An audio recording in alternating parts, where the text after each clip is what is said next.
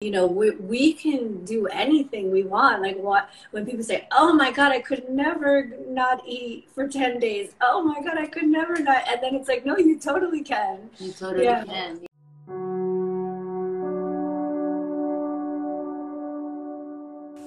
The one who says they can and the one who says they cannot are both correct The only difference between what you can do and what you cannot is what you would expect.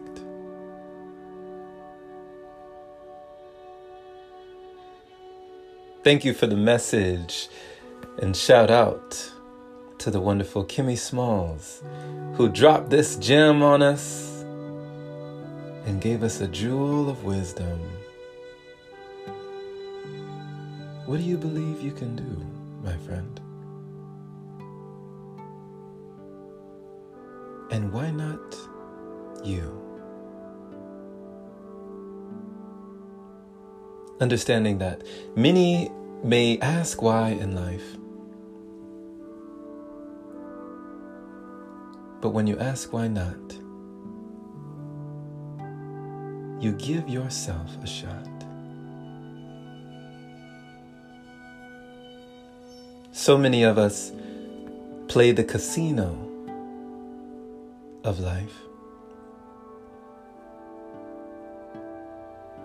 Hitting the slots till we get jackpot. But whether we do or not, we're giving it all we've got. And the only way we would lose is the day we decide to stop. Love life and know that there is nothing you cannot do. For life will teach you through and through. Each day that passes, the time will tell. The words you speak may cast their spell. And you may wonder, what the hell?